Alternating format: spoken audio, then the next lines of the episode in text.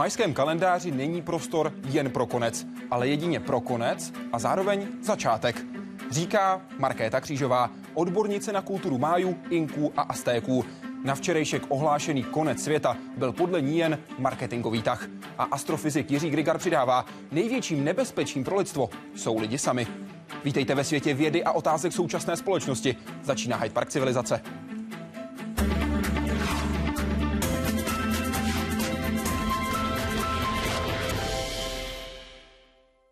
Paní docentko, pane doktore, oba vás tady vítám. Děkuji, že jste přijali pozvání do Hyde Parku civilizace.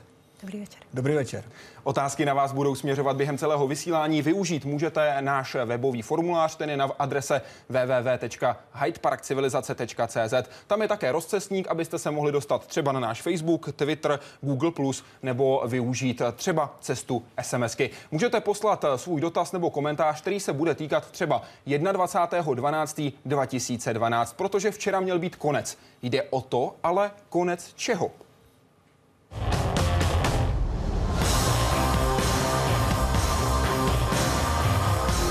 tento pojem je lépe brát skutečně s nadsázkou a říci, co jsou ty zásadní změny, které můžeme spojovat s nějakým koncem světa a e, těch je tady na této planetě velké množství. Všechno, co činí člověk proti této zemi, proti naší nádherné modré planetě, e, by mělo být e, spojováno s eventuálním koncem světa. Já nedokážu odhadnout, eh, kdy nebo jestli vůbec přijde konec světa, protože si myslím, že my se toho nebudeme schopni dožít, ale já bych se nechtěl dožít konce české společnosti, která má k tomu podle mě tak trochu lehce nakročeno v současné době.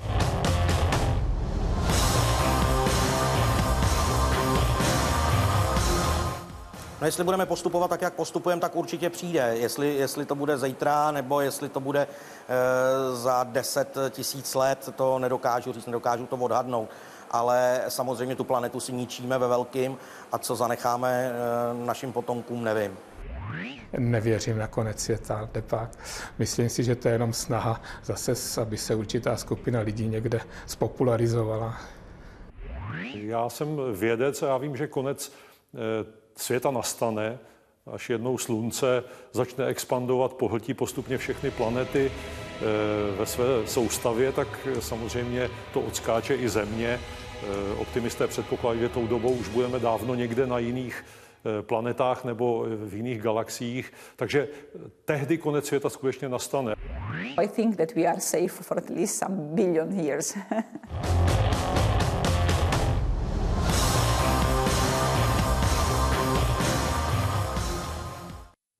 Setkali jste se vy osobně s nějakou panikou, třeba ve své blízkosti, ve svém okolí, paní docentko? Tak mé okolí mě zná, tak ví, že se radši nemá ptát na konec světa, protože eh, z mého pohledu je to opravdu jenom ten marketingový tah.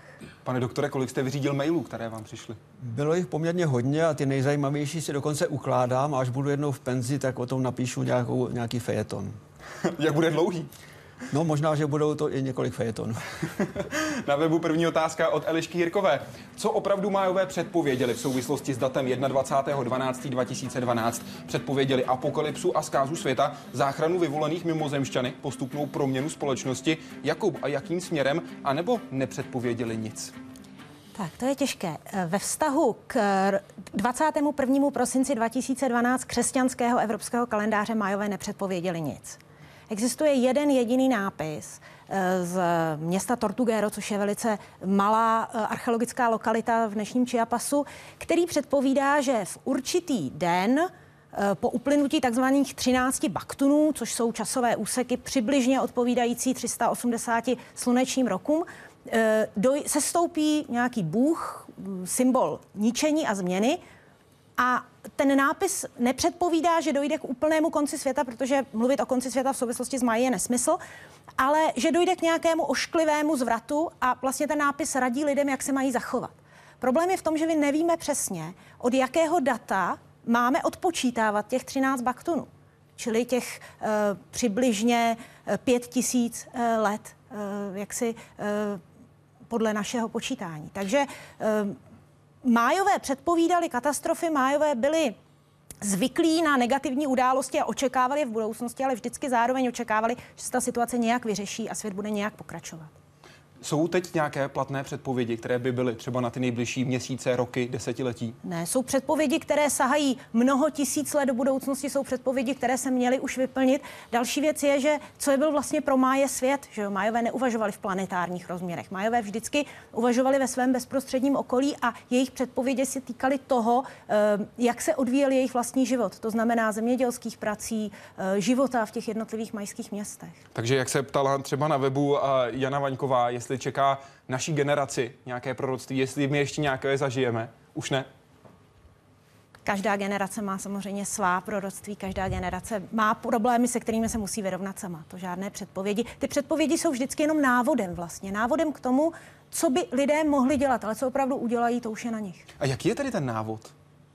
No, návody uh, starých májů bych uh, asi zase do naší společnosti moc neuplatňovala, protože se tam hodně objevují třeba lidské oběti, posty, sebetrýznění, především tedy uh, jaksi elit, vládců, nejvyšších politických představitelů, kteří mají vlastně převzít zodpovědnost za lidi tím, že sami sebe případně obětují, buď to zcela nebo nějakým svým utrpením a převezmou tak vlastně to břemeno, které dopadá. A je u nás něco aplikovatelného? Uh, to opravdu nevím. Myslím, že každý se musí zamyslet sám nad sebou, nad svou úlohou ve společnosti.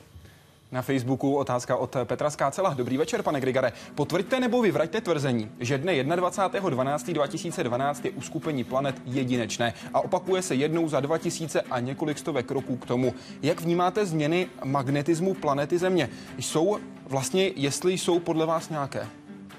Tak především pokud jde o to seřazení nebo uskupení planet, tak není vůbec ničím význačné a je, je podobné, ale nikoli stejné, jako bylo včera nebo jaké bude zítra. Mimochodem za celou dobu, co existuje sluneční soustava, se dá spočítat, že ještě nikdy se to seskupení planet neopakovalo. Každou noc je jiné a to si myslím, že je dobrý návod k tomu, abychom ty planety pozorovali, protože po každé máme nové představení. Tím i vyvracíte tu fámu ze 70. let, kdy dva astronomové řekli, seřadí se do jedné, do jedné linie, do jedné přímky, přičemž to tak nebylo. Jednak to tak nebylo a jinak, kdyby se seřadili, tak se nic nestane. A pokud nestane magnetismus, se proč? Kvůli tomu, že nemají planety, planety na slunce Planety vliv? mají nějaký vliv, ale ten vliv je naprosto zanedbatelný proti vlivu měsíce a slunce. Že měsíc tím, že je blízko, tak i když je to malé těleso, tak působí příliv a odliv na moři a slunce tím, že je teda to hlavní těleso sluneční soustavy, tak je rozhodující pro život. Kdybychom slunce neměli, tak tady nejsme. Pokud je o ten magnetismus, tak to asi zřejmě asi ten tazatel naráží na to, že se mění magnetické pole Země, to znamená sílí, slábne a dokonce mění polaritu. To znamená, že se vyměňuje severní a jižní magnetický pól. A z toho lidé usuzují, že to by mohla být nějaká katastrofa. Tak mohu ubezpečit, že to se v minulosti stalo tak často, že bychom museli mít každou chvíli konec světa, kdyby to teda takhle mělo nějaký vliv mít. Čili nemá to žádný vliv.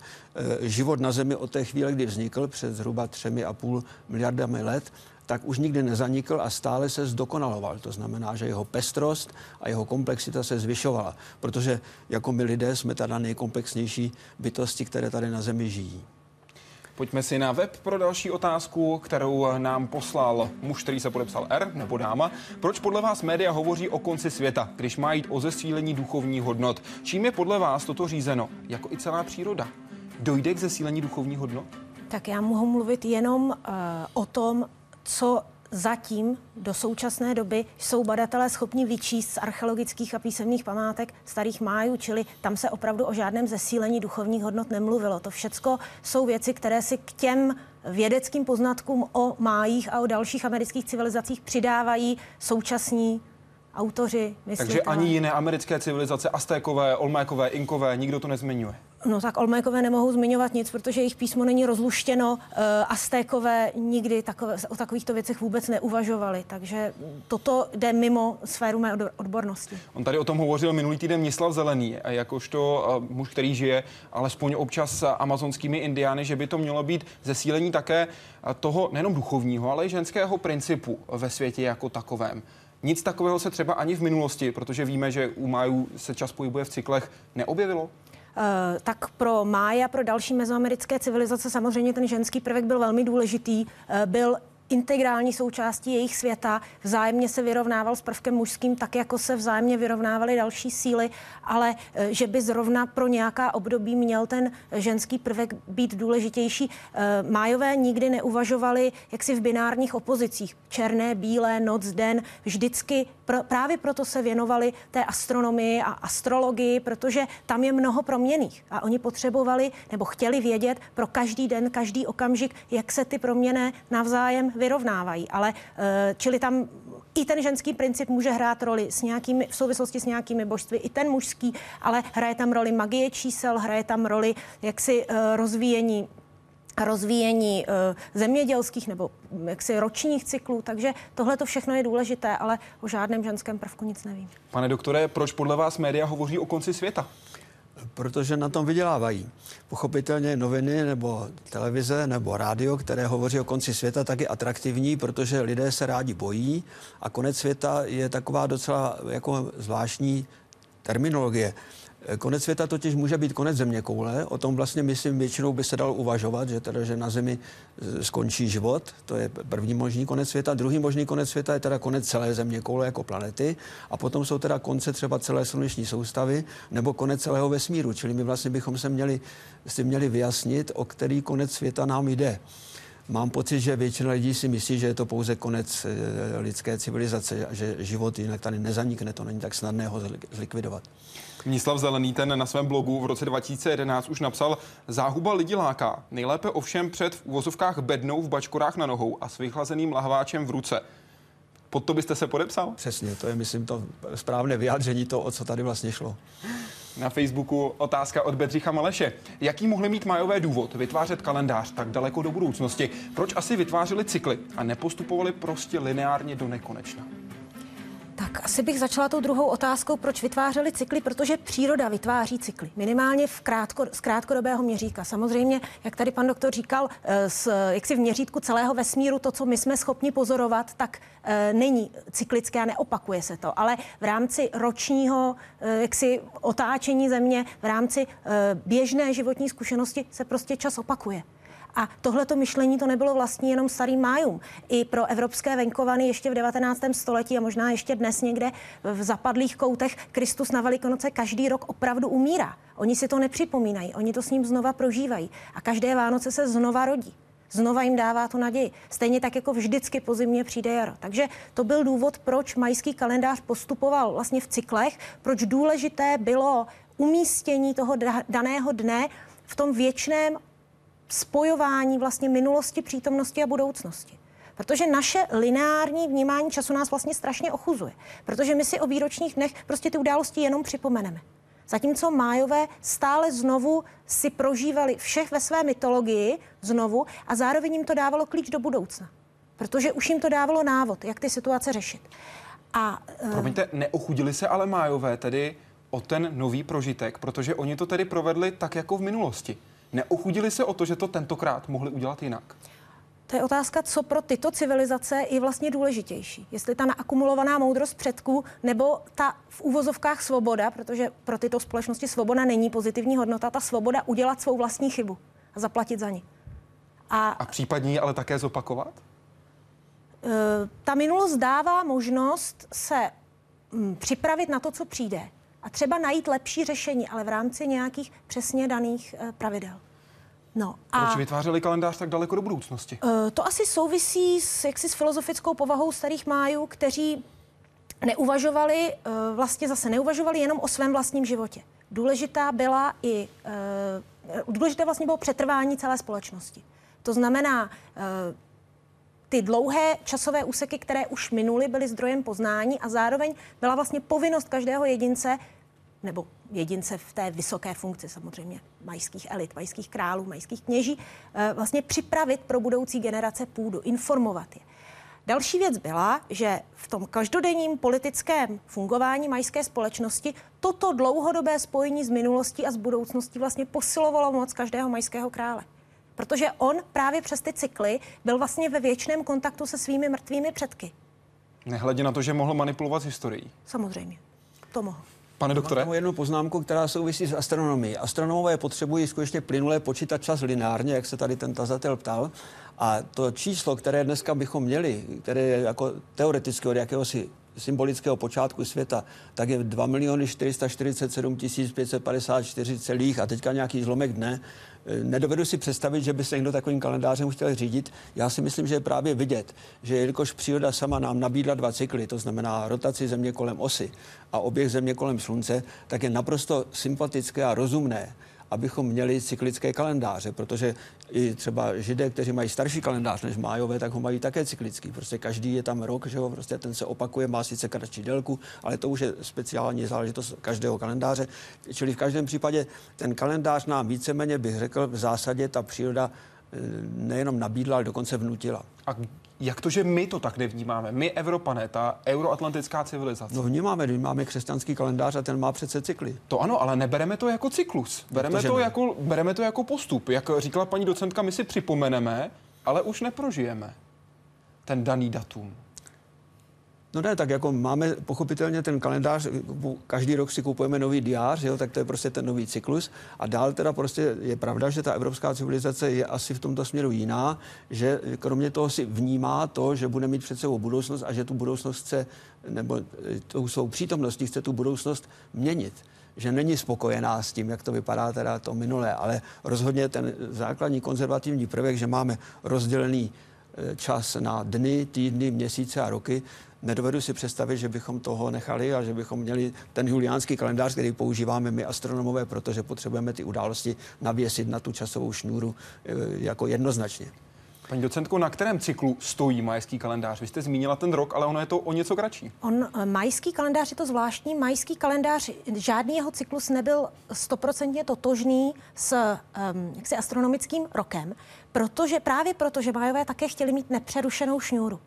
My si většinou ten majský kalendář zobrazujeme jako vzájemně propojená ozubená kola, ale ono to spíš bylo jako takový složitý tanec kdy vlastně ti bohové, kteří byli patrony jednotlivých dnů, přejímali na sebe zodpovědnost a vlastně věnovali svou pozornost tomu dnu. Takže vlastně v majském kalendáři byly dva nejdůležitější časové cykly nebo časové úseky. Jeden měl 260 dnů a to, je, to jsou ta dvě menší kola propojená do sebe. To je vlastně, řekněme, 13 čísel a 20 jmen dnů.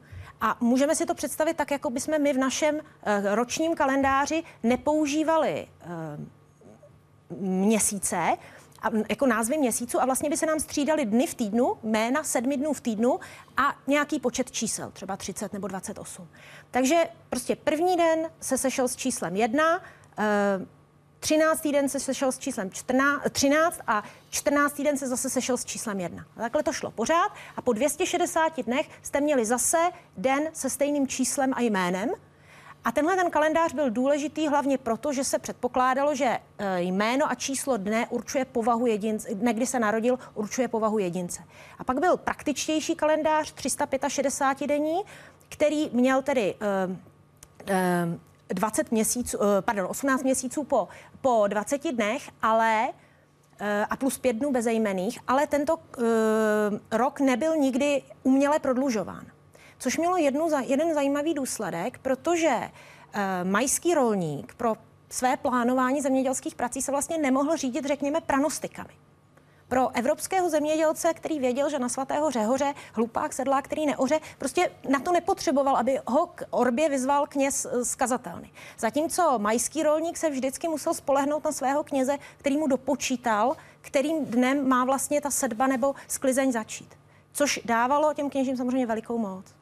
A využívali ji nebo zneužívali z těch dosavadních pramenů? To je otázka, co je využívání, co je zneužívání. Jak jsem říkala, oni přejímali zodpovědnost a byli ochotni zaplatit za svou chybu, pokud ji udělali. Jak se dívají májové na okolní svět? Uznávají zbytek světa? Tak ono jim asi moc jiného nezbývá, že jo, protože jsou do toho světa začleněni už od 16. století, kdy na jejich území vstoupili španělští dobyvatelé, ale e, jestli se ta tazatelka ptá, jak se dívají májové na to současné šílenství, tak ono je to pro ně velmi výhodné samozřejmě, protože májové mají e, značné zisky z turistického ruchu, jsou v současné době správci mnoha turistických památek, takže myslím si, že nevidí důvod, proč by Evropané, kteří jim způsobili značné materiální škody za poslední staletí, za to aspoň trochu nezaplatili tímto způsobem. Využili toho i marketingově, například speciální obřady pro televizní kamery.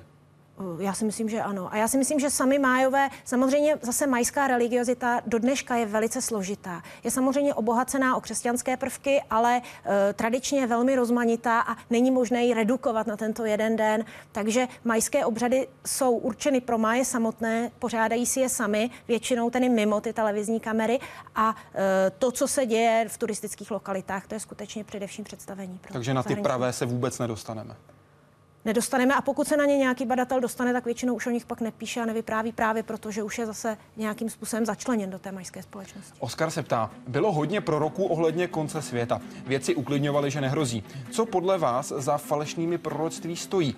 Neměli by být tihle falešní proroci potrestáni, například Harold Camping, který se už čtyřikrát zmílil. Není to šíření poplašné zprávy? Jak to tak vidím právě v tom letošním roce, anebo minulém, tak to jistě šíření poplašné zprávy bylo.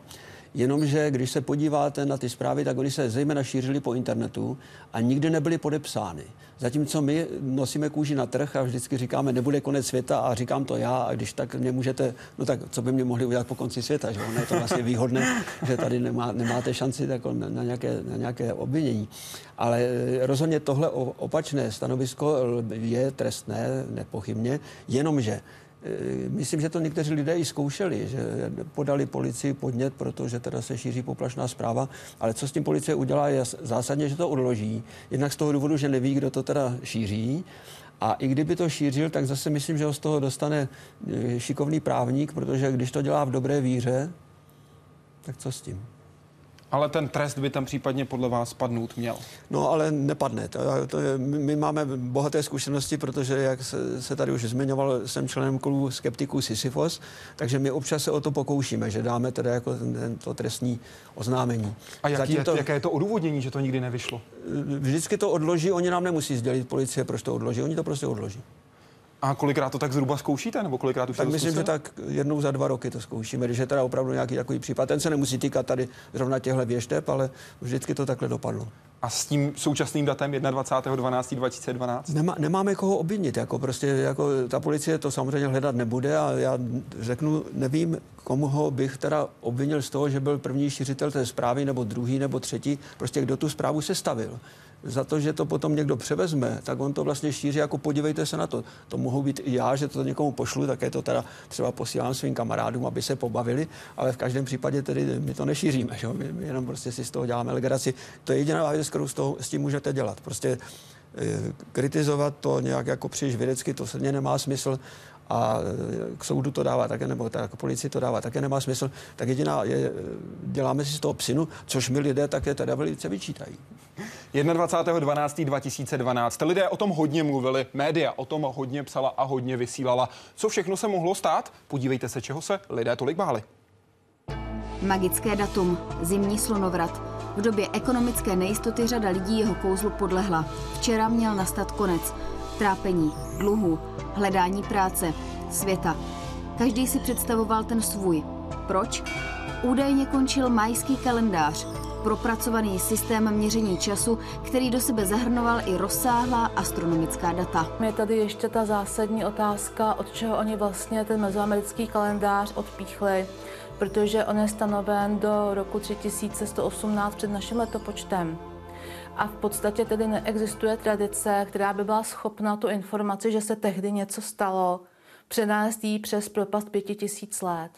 Májové na rozdíl od nás počítali ve dvacítkové soustavě. Kalendář poskládali z několika vzájemně propojených cyklů. Jeden z nich, dlouhý 365 dní, sloužil k praktickým účelům třeba v zemědělství. Podle kratšího, který trval asi 260 dní, se zase věštilo. Tyto cykly se jednou za 52 let setkaly. Majských památek se dochovala celá řada. Třeba tento sloup z města Koba. Se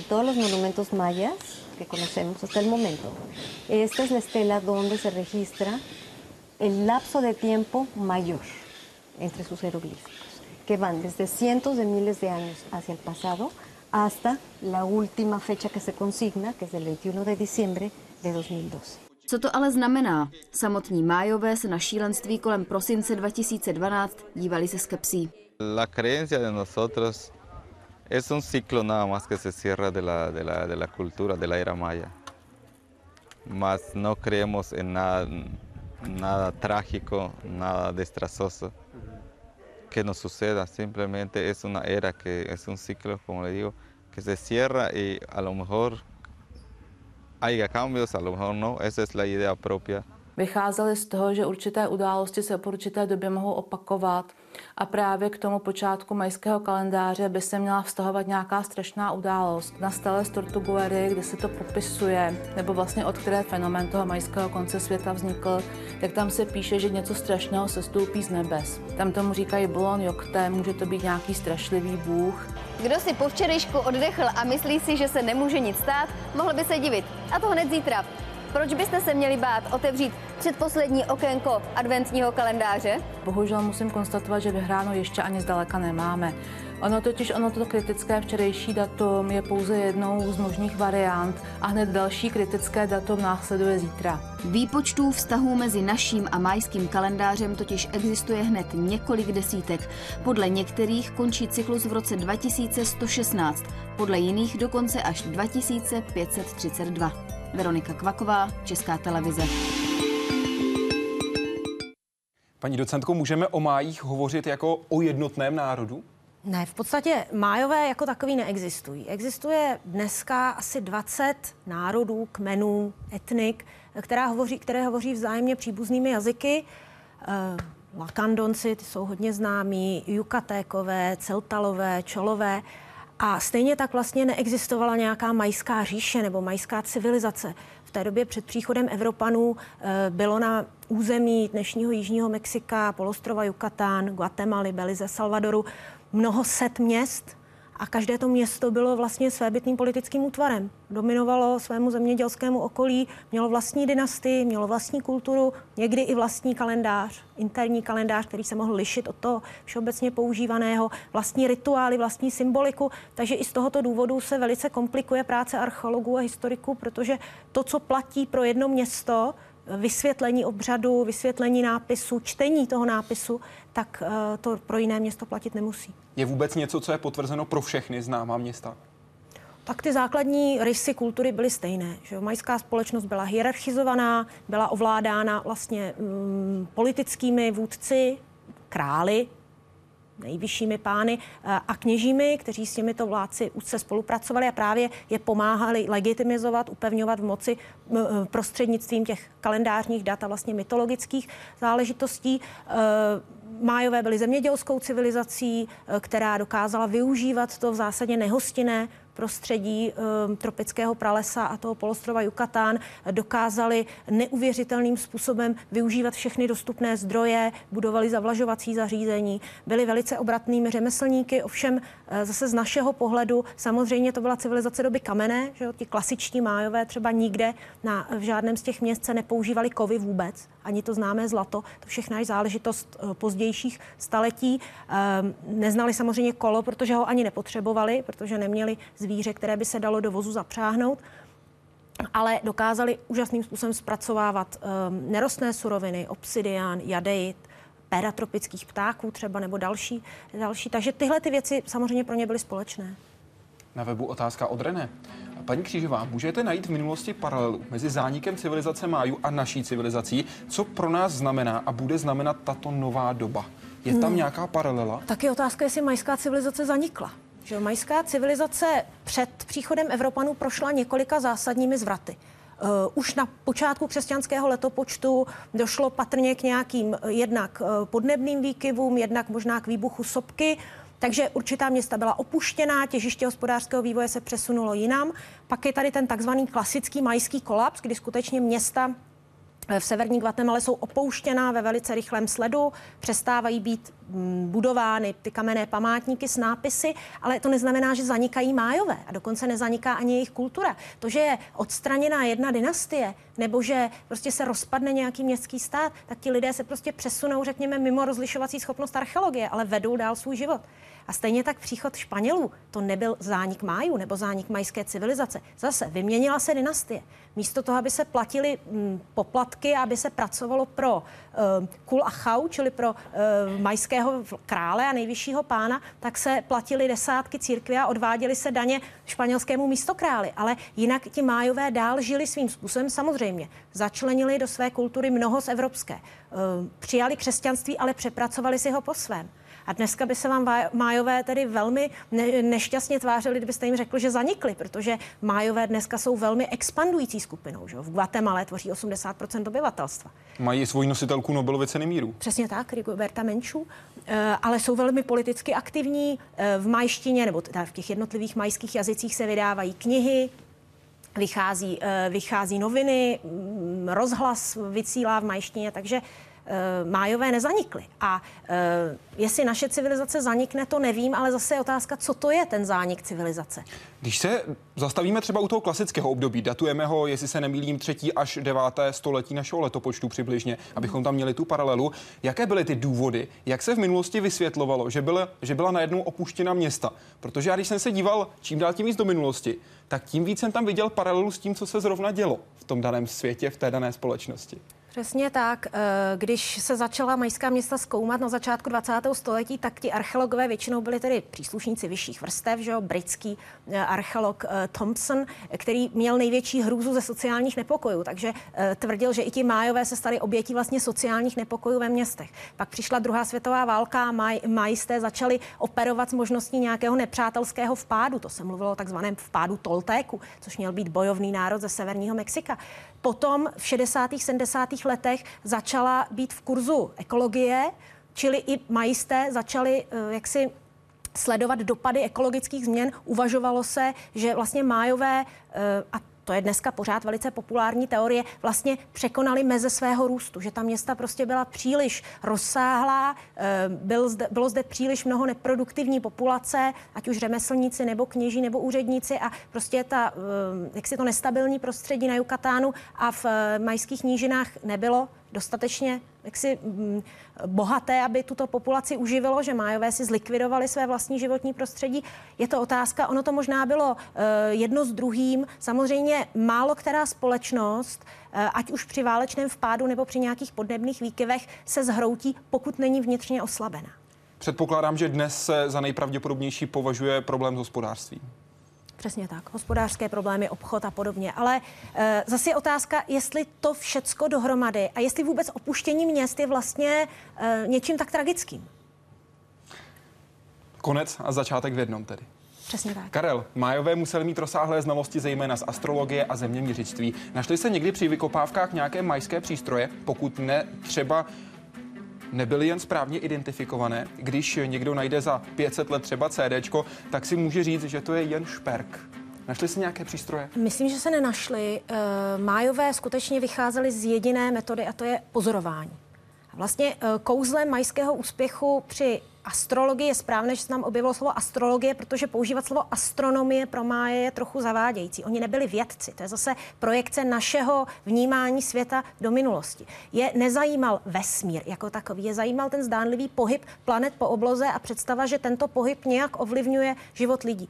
Takže tady opravdu vycházeli z pozorování a z toho, že majští vládci a majští kněží měli dostatek disciplinovaných jedinců, kteří byli ochotni celé noci prostát, sledovat ten zdánlivý pohyb planet a zaznamenávat to. A když takto naakumulujete tři tisíce let vlastně zkušenosti, tak uh, můžete už uh, z toho vyvozovat určité závěry. Museli jste tedy taky navzájem dost věřit, ta následující generace té předchozí. Samozřejmě. Na webu otázka, která na tohle navazuje. Vladimír Pecha se ptá, které tři astronomické znalosti obou kultur považujete za nejzajímavější? Pane Grigare, jaké události v oboru astrofyziky a kosmologie bychom si příští rok neměli nechat ujít? Co plány observatoře Piera Ožéra? Začněme od toho začátku. Pane, eh, pane doktore, když to srovnáte, ty znalosti, které měly Majové, do kterého třeba století v Evropě se to dá zařadit? Mně se zdá, že se to dá založit jen do starověku, protože to byla ta doba, kdy se v Evropě vytvořily první astronomické poznatky. Ta astrologie v tom také přirozeně hrála roli a ze začátku splývala a dokonce si myslím, že většina těch starověkých astronomů by klidně řekla, že, že jsou také astrologi, což už dneska teda se nestane. Ale v každém případě ten rozdíl byl, myslím, právě v tom, co jste teď říkal, paní docentko, totiž, že neměli teda ty přístroje kovové. A to zase v té Evropě, nebo tedy v tom oblasti středozemního moře, to nebyla jenom Evropa, eh, tak to ty kovy tady byly a tím pádem bylo možné dělat poměrně složité přístroje, až neuvěřitelně složité. Nedávno velkou pozornost zbudila jedna jeden nález, který je teda relativně starobilý, je z vraku nějaké lodi ve středozemním moři.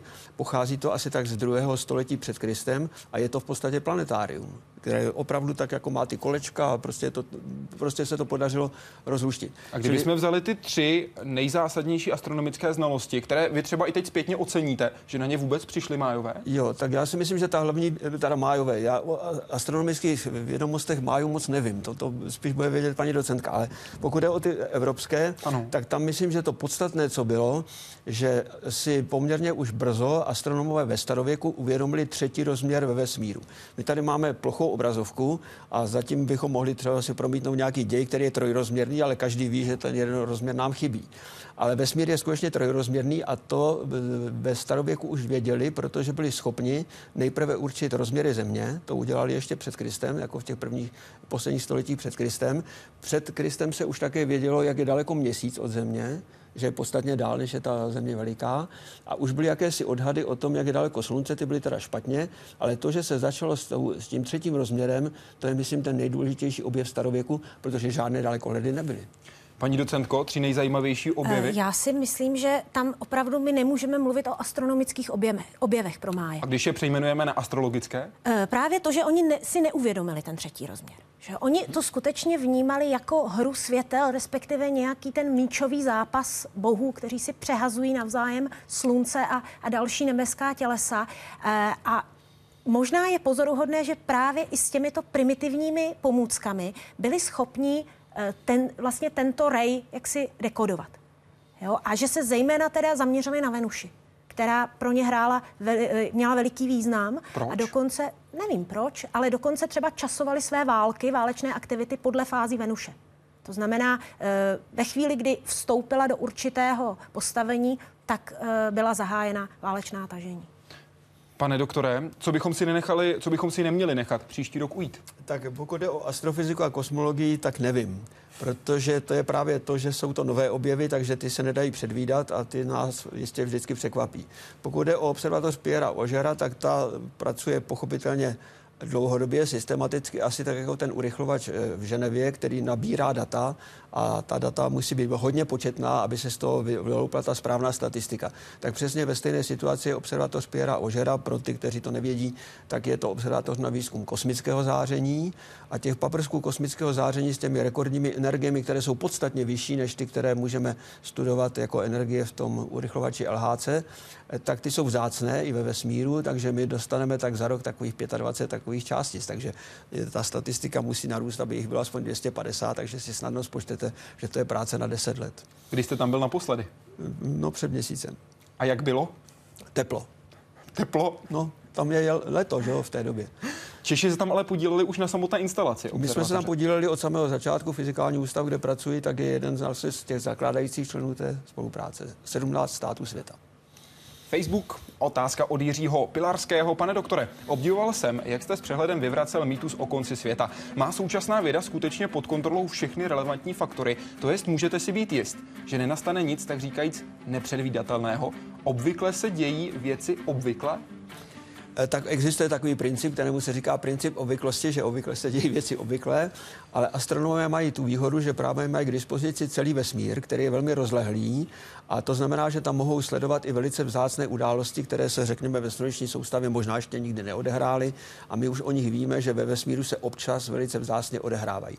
Čili my jsme schopni zjistit, jsou to někdy velmi velké katastrofy.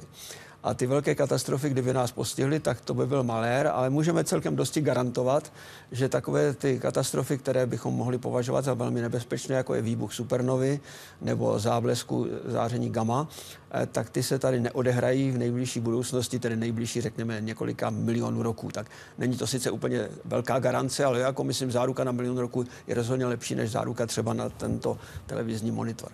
Vy jste řekl, dosti garantujeme. Co to znamená? Dosti to garantujeme právě proto, protože víme, jak vzácné ty události jsou ve vesmíru a jaké podmínky musí být splněny. A my máme ten vesmír pochopitelně v, té, v tom okolí do toho jednoho milionu světelných roků celkem dosti dobře probádaný, takže víme, že tady není takové potenciální těleso. Opět dosti. Převeďme to na ty procenta. Je to 99, je to 97? Je to 99,9. Na webu otázka, která na toto navazuje od Adély. Existuje mnoho planet nebo asteroidů. Kdy hrozí nejbližší srážka se Zemí? Jak víte, že k tomu z nějakého důvodu nedojde dříve? Kdy je vypočítaná ta řekněme, teoretická kolize. Tak jednak zase máme teda statistiku, například se díváme na měsíc, vidíme tam krátery a můžeme si spočítat, jak velké krátery, jak často se tam vyskytují, takže z toho můžeme zjistit, jak je to se zemí statisticky. A kromě toho dneska už existují robotické dalekohledy, které neustále pročesávají oblohu a které například v roce 2008 objevily těleso, které mělo průměr 5 metrů, letělo na zemi a 25 hodin předtím, než jsem spadl, jsme to věděli, kam spadne a nemusel se dělat žádný poplach, protože pětimetrové těleso nemůže způsobit škodu, protože je zadrženo paradoxně atmosférou. Ta atmosféra ho rozbije, roztrhá ho na kousky. 25 hodin dopředu to bychom ale neudělali už vůbec nic. No tak jak to, bychom utekli. Za pět Kam bychom utekli? No, tak kousek vedle. Pokud by to byl větší asteroid? No, když to bude větší, tak ho uvidíme dřív. O kolik dřív? No třeba taky o 30 let. A potom by musel být jak velký, abychom ho viděli takhle brzo? No tak takové asteroidy my vidíme už dneska docela běžně, protože existuje služba, která ty asteroidy neustále hlídá, ty, které teda jako směřují do, na dráhy nebezpečné k Zemi, ne, že by se rovnou trefili. Takže každý si může na internetu najít příslušnou stránku NASA, to je věnována těmto nebezpečným tělesům a tam ty nejnebezpečnější mají pravděpodobnost tedy jednou za tři tisíce let nebo za sedm tisíc let, takže zatím si myslím, že žádné nebezpečí nehrozí a také o tom svědčí statistiky z minulosti. My víme o těch kráterech, které tady vznikly dopady velkých meteoritů, tak například Tunguský meteorit byl takový poslední případ a ten měl asi 50 metrů v průměru. No a vidíte, že to byla lokální katastrofa. Samozřejmě lokální katastrofy mohou nastat, ale katastrofa na území 2000 čtverečních kilometrů to je menší než je naše observatoř Pierre Ožera. No jde o to, kam by to spadlo v tu chvíli. Samozřejmě. samozřejmě. A většina země koule je neobydlená. Jak, jak, jak brzo, jak dlouho před dopadem bychom věděli o asteroidu, který by následně vyhladil lidstvo? Tak takový asteroid není v dohledu vůbec. Jako prostě já myslím, že to se už ani nemůže stát, protože ona ta tělesa mají velkou šanci, že spadnou někam jinam. Největší šanci mají, že spadnou na Slunce, pak teda Jupiter toho hodně vychytá a vychytá to i Mars, i Měsíc, takže myslím, že na nás toho moc nezbyde. Na Facebooku otázka od Romany Kocurové. Dobrý večer. Jak se od sebe lišily kultury Májů, Inků a Aztéků? O které víme nejvíc? A proč zrovna oni? Hezké Vánoce nám přeje Romana. Uh, tak, uh, Májů... Uh O které víme nejvíc, to je těžké, protože samozřejmě o kultuře Aztéku a Inku víme mnoho díky španělským dobyvatelům, kteří paradoxně ty kultury zničili, ale zároveň o nich zanechali, nebo zničili jejich politické reprezentace, eh, podrobili si um, jaksi obyvatele toho území, ale právě proto, že si je podrobili, že je chtěli využívat, že je chtěli obrátit na křesťanství, tak o nich museli hodně psát, museli o nich uh, sbírat informace.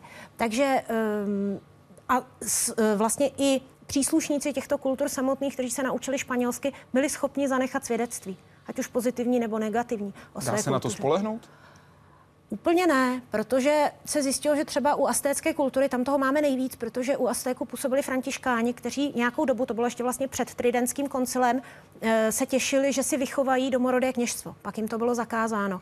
A tito mladíci z nejvýše postavených rodin třeba jenom 10 nebo 15 let vlastně po dobytí hlavního města Astécké říše Tenochtitlánu sepsali zprávy, sepsali kroniky.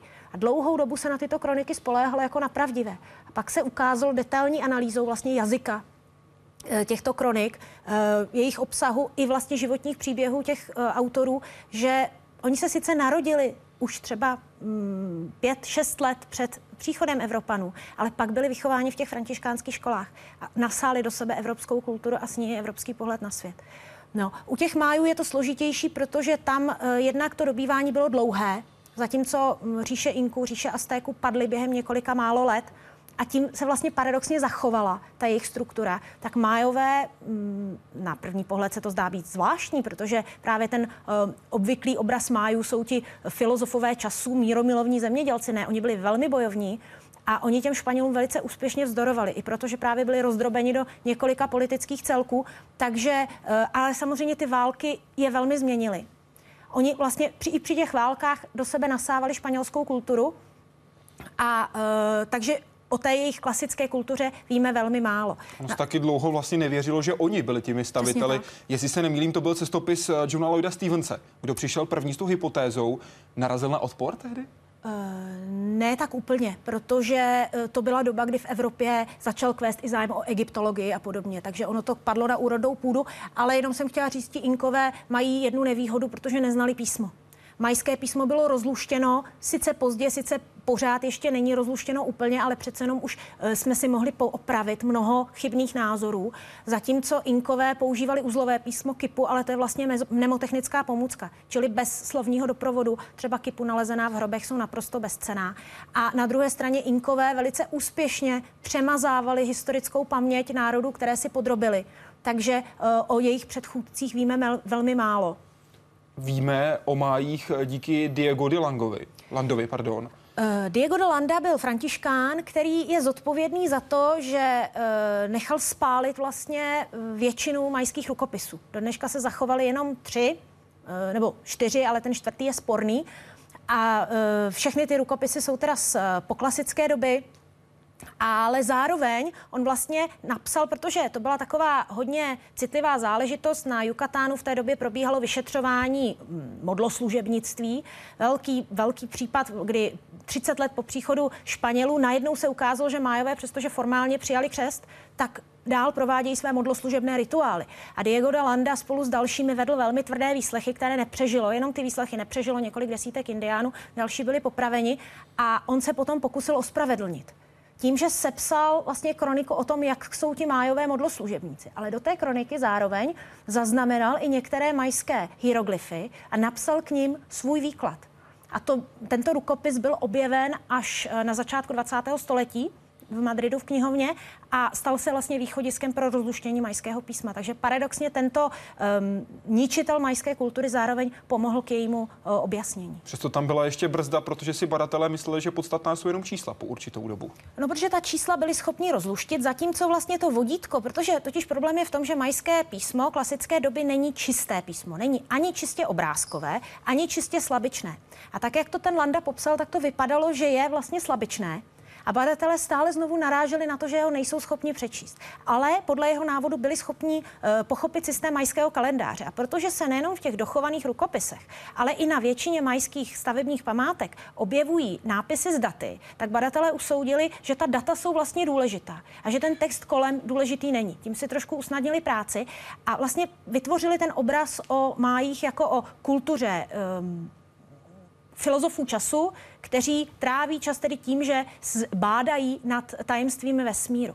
A dneska, když jsme byli schopni přečíst ty nápisy, tak se ukázalo jednak to, že ty nápisy se většinou vztahují k panovníkům, nikoli k nějakým náboženským fenoménům. A ta data, která tam jsou, samozřejmě jsou důležitá, ale jsou důležitá proto, že posilují moc těch panovníků. Eh, jednak se tam vykládají jejich rodinné historie, takže my o majských panovnících víme nejenom, jak se jim jmenovali, a také díky vyobrazením, jak vypadali, ale kdy se narodili jejich synové, kdy se oženili se svými oblíbenými manželkami, kdy vedli války. Ovšem pozor, že my o nich víme to, co oni chtěli, abychom o nich věděli. Takže když je tam nápis, že panovník vyhrál válku, ještě to nemusí znamenat, že ji opravdu vyhrál. Takže sebeprezentace panovníka. Jistě. Beskytka, krásný dobrý večer přeji, pane Grigare. Chtěla bych se vás zeptat na jednu věc. Jste údajně věřící bytost, ale jste zároveň zároveň člověk, který potřebuje na vše důkazy. Zajímalo by mě, jak vědec definuje svou víru, v co věříte a jak si představujete Boha. Tak především je pravda, že ten rozdíl je v tom, že máme vědu, ve které vyžadujeme důkazy a máme víru, kterou věříme nebo nevěříme a tam ty důkazy pochopitelně chybí, protože ve chvíli, kdyby byla víra dokazatelná, tak už to není víra, ale už je to teda součást vědy. Takže ten důvod, proč vůbec teda člověk může jako vědec věřit, je sice jako zdánlivě eh, paradoxní, ale myslím si, že to tak není, protože zejména právě proto, že přírodní vědy velice pokračují a pokračují nepřetržitě velkým tempem, eh, tak si uvědomujeme, že to není samo sebou, aspoň mně se to tak zdá, že vůbec ten vesmír existuje. Protože když si vezmete ten počáteční chaos, který ve vesmíru byl, myslím, z fyzikálního hlediska, a když si vezmeme takovou složitost, jako je třeba tady ten televizní monitor, nebo teda třeba kdokoliv z nás, my jsme poměrně složití, eh, tak to je až neuvěřitelné, že to mohlo za těch pouhých 13,5 miliard roků eh, takhle daleko dospět. Eh, čili v tom je teda, myslím, ten důvod, proč člověk může a dokonce si myslím, že by mohl věřit. A Zároveň ta vědecká zkušenost spočívá také v tom, že my vlastně dneska pracujeme s takovými pojmy, které si v té vědě neumíme představit. Nejlépe je to vidět na té části fyziky, která zdánlivě vypadá velmi jednoduše, to znamená kvantová fyzika, protože se týká těch nejmenších odrobinek vesmíru, z kterých je to všechno postaveno. A často to přirovnávám k situaci, jako když si koupíte pro své syna nebo dceru si koupíte stavebnici Lego, tak ona je vlastně z několika málo kosteček, které jsou už velmi přesně stejné a z toho můžete jednou postavit teda nějakou hračku a můžete z toho postavit jeřáb a letadlo a já nevím, teda krajinu, tak to je vlastně způsob, kterým je vesmír vytvořen. On je z takových stavebnic Lego, které mají jenom velmi málo kosteček. A když si představím ovšem teda, jak vypadají ty kostečky, z kterých je stavěný vesmír, tak zjistím, že to nejsem schopen si představit. Takže věda na to nestačí? Eh, no, myslím, že naše, naše hlava na to nestačí prostě. My máme jako představivost, která je omezená. Jinými slovy, jestliže věřím v tvůrce světa, ať už ho nazývám jakoliv, tak ten, který to vymyslel, je tak složitý, že si ho neumím představit. Jan Borovička se ptá na ty části, řekněme, dílčí. Jako křesťan věříte na zázraky, na to, že Bůh občas mění fyzikální zákony, aby umožnil chodit lidem po vodě, na zázračné schopnosti svatých a tak dále? Pokud ne, kdy dostane katolická církev bludný balvan? Bludný balvan vysvětlíme hned, uděluje klub skeptiků, je to cena za významné příspěvky ke klamání veřejnosti. Tak, eh, nejprve začnu od toho konce, to znamená, že už máme od jak živa, jak jsme začali ty bludné balvany Sisyfa udělovat, tak tam máme eh, takovou klauzuli, že to nedáváme za politické záležitosti a nedáváme to za záležitosti, které se týkají náboženství. Takže tím je teda jaksi tohle vyloučeno. No ale, ale když zůstaneme tady, teď u toho, ano, u toho jádra samotného, tady, proč tady, by za to neměl být ano, udělen? Ano, eh, tady je problém v tom, že tady nejde o nějaké záležitosti zázraků, které by byly v rozporu s fyzikálními zákony, to jenom si lidé myslí.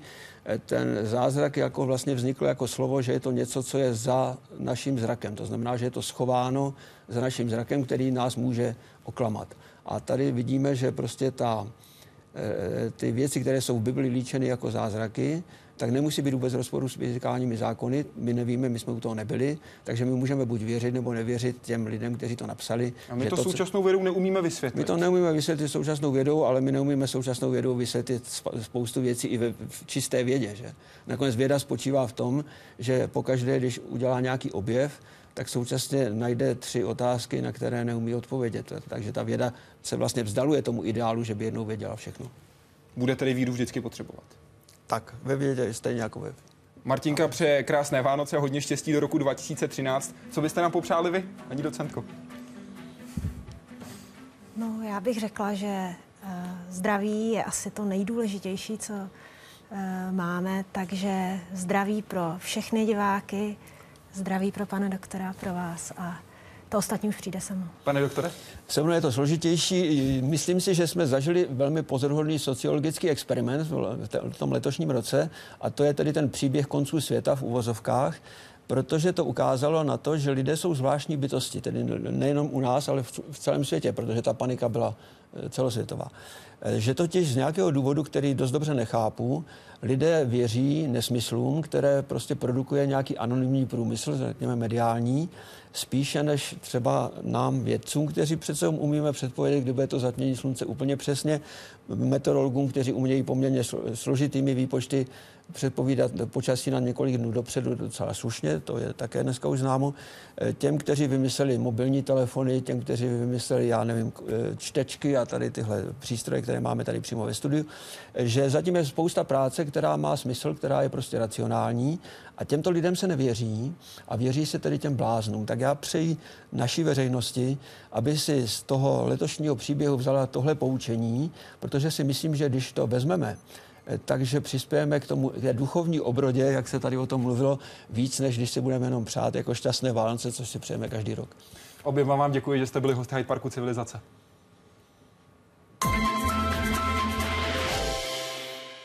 A děkuji vám, že jste spolu s námi byli u prvních čtyřech měsíců Hyde Parku Civilizace. My začneme na nový rok ve velkém stylu. V sobotu 5. ledna se nezapomeňte dívat na speciální díl ze švýcarského CERNu. Teď vám přejeme krásné Vánoce a to slovy prvních tří lidí, kteří se podívali na odvrácenou stranu měsíce. Posíláme vám vánoční přání od lidí, kteří se dostali nejdál, kam se člověk kdy dostal. We are now approaching uh, all the people back on Earth, the crew of Apollo 8 has a message that we would like to send to you. In the beginning, God created the heaven and the earth. And the earth was without form and void, and darkness was upon the face of the deep. And the Spirit of God moved upon the face of the waters. And God said, Let there be light. And there was light. And God saw the light, that it was good, and divided the light from the darkness. And God called the light day, and the darkness he called night, and the evening and the morning were the first day.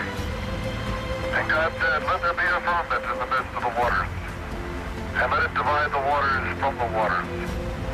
And God made the firmament, and divided the waters which were under the firmament the waters which were above the firmament. And it was so. And God called the firmament heaven, and the evening and the morning were the second day. And God said, Let the waters under the heaven be gathered together into one place, and let the dry land appear. And it was so.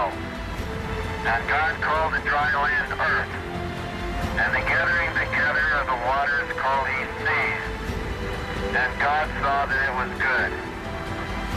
And from the crew of Apollo 8, we close with good night, good luck, a Merry Christmas, and God bless all of you, all of you on the good earth.